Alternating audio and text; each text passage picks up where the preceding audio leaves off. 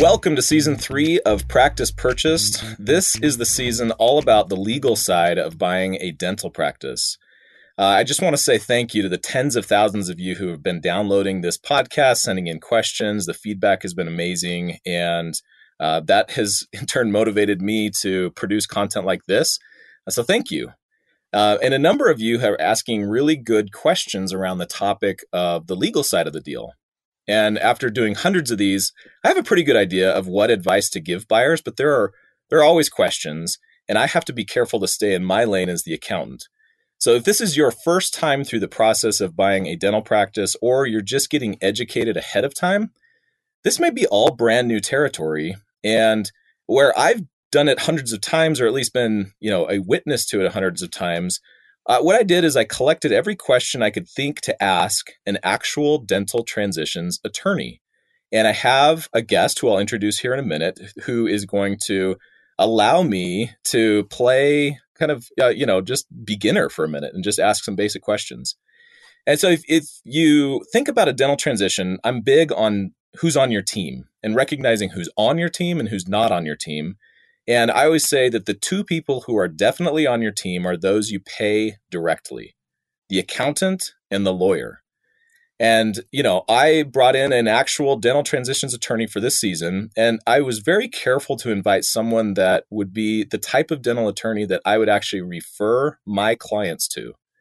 So you can hear an actual lawyer's answer to the most common questions that come up around the legal side of buying a practice. But before we dive into the topic, I just want to lay the ground rules for this season, season three, and just set expectations up front with you for the season. As always, these episodes are going to be 20 minutes or less. I'm not going to take any outside ads because mostly because I find them annoying when I'm listening to podcasts. And we're going to try to keep it very pithy uh, without any fluff. All right. So this season is going to be 10 episodes long on the topic of the legal side of buying a dental practice which, if you do the math, is just about three hours total talking time about the legal side, which you make makes sense, right? If you were to tell me, "Hey, do you want to go sit in a lecture for three hours about the legal side of buying a practice?" You might think to yourself, "Oh my gosh, like shoot me now. That sounds so boring." But my take is this could be the largest purchase you ever make in your life. So I think a three hour, or hopefully a little less, if I can, you know, not interject too much, with my questions is is a really good investment in understanding your risks and why the legal side is so important. Plus, we're going to talk about pricing lawyers fees on the on this season. So, you know, you could save some money by listening to this season, and uh, and I hope you do. So, of course, anytime we're talking legal topics, I'm going to give you the, the disclaimer that this information is for educational purposes only. None of the advice offered in this episode constitutes legal advice to you in any way. Nor would anything I'm about to say absolve you from the absolute requirement to hire an attorney for your deal. Right? I always tell people like if you're short on cash and you're thinking about your team like okay, do you hire an accountant? Well, maybe. I mean, that's me, so I hope you do. But the lawyer is a must. It's not a question. You just you have to have a lawyer for your deal. Period. End of story. And we'll talk about why. So here are the 10 episodes so you know what's coming down the, road with the rest of this episode.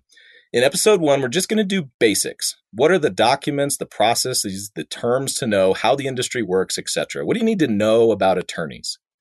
Episode two is going to be how you select the best dental lawyer for your deal. Episode three is the big one. Everybody always asks how much lawyers cost. And then we're going to talk about why they cost what they do. So, episode four is going to be about uh, dual rep, brokers versus attorneys, and why there are always two attorneys, what a, a lawyer actually does during the dental transition. Five is going to be entity selection. Six, we're going to talk about uh, the actual legal document, the what's called the asset purchase agreement or the APA. And similarly, in episode seven, we're going to talk about the lease, uh, a big legal document, or uh, the real estate contract, as the case may be. And then we're going to wrap up the season with 8, 9, and 10. We're going to talk negotiation tips from a lawyer. We're going to talk about frequent deal pitfalls to avoid. And then we're going to wrap up the last episode, episode 10, with other legal stuff you'll need a lawyer for in your career. Okay, So let's get started. Before we dive into the topic, I want to introduce our guest. I have Ashley Garbe Smith with me from AGS Dental Law. Ashley has been a dental transitions lawyer for several years. What I love about Ashley is several things. She is flat fee for most aspects of buying a dental practice. She is honest. She helps ed- educate the clients that work with her, which I find um, particularly unique in the dental transition accounting and lawyer community. And in addition, just on the personal side, she's a mom of two boys, so she know you know she works very hard. And um, I love this. She is a very talented musician. She has opened herself for like Lady Antebellum, Brooks and Dunn, Darius Rucker, and some other '90s groups uh, that uh, that makes it sound like Lady A is a, a, '90s group. I didn't mean to say that, um, but she is very, very talented in the, the musical space as well. So, Ashley, thank you for joining us. Hey, thank you so much for having me. All right, Ashley, I want to get right to our topic. Um, tell me a little bit about just why I need a lawyer. What is the goal of having a lawyer involved when you're buying a business? So, I think there are three aspects um, that will answer your question. So, the first is protection. The second is to correct any misconceptions that you might have, you know, gathered along the way. Um, and then the third is to help manage the deal. So starting with protection and and a lot of people hear this word and they don't really understand what that actually means. Like what am I trying to protect? So so the first thing is you want to hire a lawyer to protect you from lawsuits. That's pretty obvious. But lawsuits often result from poor contract drafting and also parties not really understanding what their obligations are when they when they enter into a contract. They don't parties don't always read the contract and they don't always understand their obligations so they might do something that breaches the contract. So the lawyer helps protect you from those lawsuits so you don't get involved in them in the first place. Um, the other reason that a lawyer well the other thing that the lawyer helps protect is your rights. So let's say the other party actually breaches the contract the lawyer will help you protect your rights under your agreement. Also these contracts are really important and having a lawyer in these deals is important to help protect your business assets from creditors. So let's say you are involved in a lawsuit for whatever reason. Um, if your entity is structured correctly and your contracts are well drafted, then your business assets are going to be protected.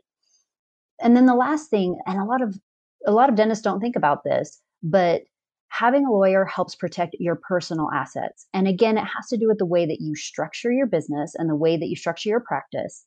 Because if somebody sues you and you aren't protected and you don't have the right entity in place, then that person can potentially do what we call piercing the corporate veil, which means they go through your entity and get to you personally and get to your personal assets. So you need a lawyer to help you protect your you know your personal assets from any type of creditors or lawsuits so the analogy that I like to use sometimes with dentists who say sometimes they'll argue with me, I have no personal assets. I've got four hundred thousand dollars in student loans. Are you kidding me? Like, and you want me to pay how many thousands of dollars for a, an attorney? And and I say, look, it's like insurance.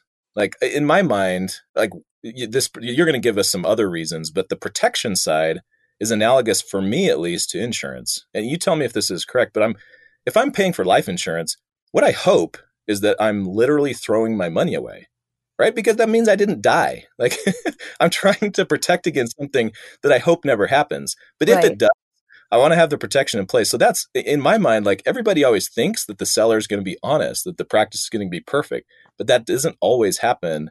And so in my mind, the lawyer is like insurance in a way. Is that, I mean, am I, am I anywhere close to accurate with the protection side of this? Oh, absolutely. And and I always tell people you need insurance and a lawyer. You need that double protection. And you know, you're not just protecting yourself from lawsuits from the seller or the buyer or someone on the other side. You've got to protect yourself from lawsuits for everyone who's going to come and visit your practice as well. And those initial documentations and the structure of your entity are going to help with that. So absolutely, I think that's a great analogy. Got it. And you mentioned two other things. You said protection was the 1st mm-hmm. correcting misconceptions and helping manage the deal. Tell me more.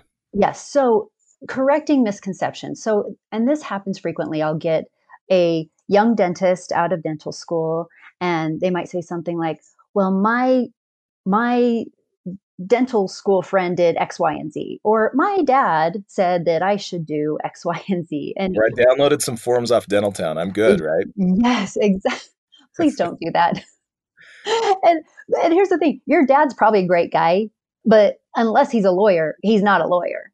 And and so it's really important that we all kind of stay in our lane. But there are a lot of misconceptions that float around when you're talking about legal stuff. And so so it's really important to hire a lawyer to correct those misconceptions because like your friend that did X, Y, and Z could be practicing in a different state. The deal could have been structured differently. Maybe your friend didn't hire an attorney and did it all incorrectly and you don't even know. Um, and also, you know, I'll have a lot of people say, well, I, I have an accountant, I have a broker, or maybe like a dual representation broker, and they're going to help me out. Well, first of all, you don't know if a dual representation broker has your best interest in mind. Probably not. Um, but a lawyer is paid to have your best interests in mind. And, and a lawyer isn't going to feed you just what you want to hear. They're going to lay it out and let you know the risks. And and lawyers are going to stay in their lanes. And it's important for, you know, your accountant, you know, you and um, you know other professionals to stay in their lane so yep. because a lot of times even they can can perpetuate these misconceptions oh sure i get asked legal questions all the time and it's it's tempting to say oh i know the answer to that question. Uh, but you know I, I i try to always just say like well here's what i think the answer is but check with your attorney. And then but you also are saying that that lawyers help manage the deal. What do you mean by that? Yeah so this your trans your dental transition is going to be a very long process. And while the dental trans- transition is happening you might still be a dentist you know you've got to go into work and you've got to you've got to do your dental work and so on the legal side it honestly probably takes about 15 to anywhere from 15 to 50 hours of my time per deal and so you think about doing that yourself on top of actually doing your actual job that you're getting paid for. So there's a lot of back and forth between attorneys, and you might not want to deal with that. So paying someone to manage that is well worth whatever you're going to pay them for the peace of mind and also for you not having to have to spend the time doing it yourself. Yeah, that makes perfect sense. Okay, Ashley, give me some basics on just lawyers in general and type like types of legal firms and things. I think what what I think people come to the table with um, like most dentists and most of us that don't live in the legal world, like our exposure to the law is watching CSI and Law and Order or you know hearing a lawyer joke and things like what do we need to know about lawyers and types of legal firms and things? Like what would be the basics that you would want a, a, a buyer of a dental practice to understand just about the legal profession in general? Okay well um, don't believe anything you see on suits. That's number one my husband says he can't even watch that show with me because I just stand there and I say, "Oh, that would never happen. That case would never go to trial that fast." But there are there are two. Speaking of suits, uh, you know that's a big law firm in New York, right? And there are two different. Well, there are three different kinds of law firms. You've got your big law firms, your small to medium sized law firms, and then you have your solo practice attorneys. And a lot of people think, well, if I go to a big law firm, I'm going to get like the best representation. And frankly, that's just not always the case because big firms can come with a good reputation, but big firms also usually mean big money. And you're going to end up paying a lot more for a lawyer in a big firm. And frankly, you'll probably pay for two or three lawyers, and you're going to probably pay the hourly rate for two or three lawyers in a big firm. Big firms generally like to work hourly. Some have flat fee structures, but most of the time, these lawyers at big firms are going to charge hourly rates. And what we're seeing with firms right now is they're seeing this revolving door of associates who are realizing, hey, I could go out on my own and practice on my own and I could give, you know, better, I could give client based services. You know, when you're working for a big firm, that's very lawyer centered. But when you're out on your own and working solo or for a smaller firm, you can be a client centered lawyer more than you can with a big firm. And so there's this revolving door of associates who are seeing this and they see these these new innovations in technology and the law the law has a hard time catching up with most industries. And and the way the best way that it can do that is by associates breaking out on their own and starting smaller practices or solo practices and that way they can charge hourly rates they tend to be more responsive because they're not working on so many cases and um, now i'm not saying don't hire a big firm if you feel like that's the best thing for you and you're willing to spend that kind of money then go for it my but experience I, has been that most of the dental specific transitions focused attorneys are either solo or very small group, two, three attorneys or something. And so I, I have to chuckle though. What you're saying is associate attorneys really want to go off on their own so they can do the the type of legal work that they want to do and charge how they want to charge. Gee, what what does that sound like for these dentists? Right. So okay, so um, there's hourly and flat fee too. How does that work in all this? Okay, so I think a really basic way to look at it is if your lawyer is charging an hourly rate, you are taking on the risk of the deal blowing up. Right. So if if it's an hourly rate and something goes south, then you take on that risk. Now there might be a cap on the hourly rate, and sure. I I would say if if you are going to hire a, a attorney that charges an hourly rate, ask if there is a cap um, because sometimes these deals, like I said, can take 50 hours of my time. And if someone is charging $300 an hour, I mean, do the math. Is yeah. a lot. I, we're gonna get into the deep, deep de- details of how lawyers charge, who they should pick, and I think it was episode three. Um, but give me some basics on. So, like, a lot of the times I get a question of, "Hey, I'm in Kansas City. Can you give me a lawyer in my area?" Or I'm in um, Delaware. Like, do I do it in an in-state or out-of-state? How does that work now with transitions attorneys in the dental world? Yeah, it's a really good question, and it's and it's something that the legal world is still grappling with. To be honest, um, the reality is, again, the law is it's slow to catch up, but we we're doing business all over the nation now. A lot of people are doing business online, and when it mm-hmm. comes, you know, you have two different kinds of law. You've got litigation, and you have transactional law and transactional law you know en- encompasses like dental transitions and and other business law so litigation attorneys cannot practice in other states unless they're admitted by another attorney in that state and by the courts in that state and so a lot of times litigations will really turn their nose up to practicing in other states but transactional attorneys states are trying to have more uniform laws so that things are done more uniformly across the nation. And, you know, but again, we're still catching up. And so state law or contract law is generally state specific. So this is what I would say. You can hire a lawyer outside of your state if if they um, practice dental transition law. And I think you're better hiring a specialist in dental transitions than you are hiring a lawyer in your state that may or may not do transitions. Yeah, my advice would be find the very best attorney that is going to charge what you feel comfortable with, and then just ask the question like, can you do my deal in Alaska? Yes or no? And if the answer is no, then okay, back to the drawing board. Like, let's find the second best attorney that actually can practice in my state. Is that is that good advice?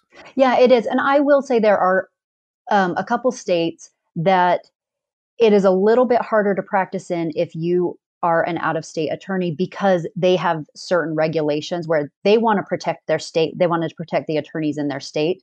Fair. And so they could technically come after an attorney for practicing in that state, even though, you know, yeah, I'm. But ask you the question, right? I mean, just, and you'll tell me if I'm in one of those states. Exactly. And, and I think the other question I think is really important to ask is, you know, do you have the resources um, to understand this state's laws. Um, and and that really is more focused on like entity formation and because some states allow professional LLCs and some states don't. And I and so uh, there are some attorneys like me who have resources to understand the nuances of each state.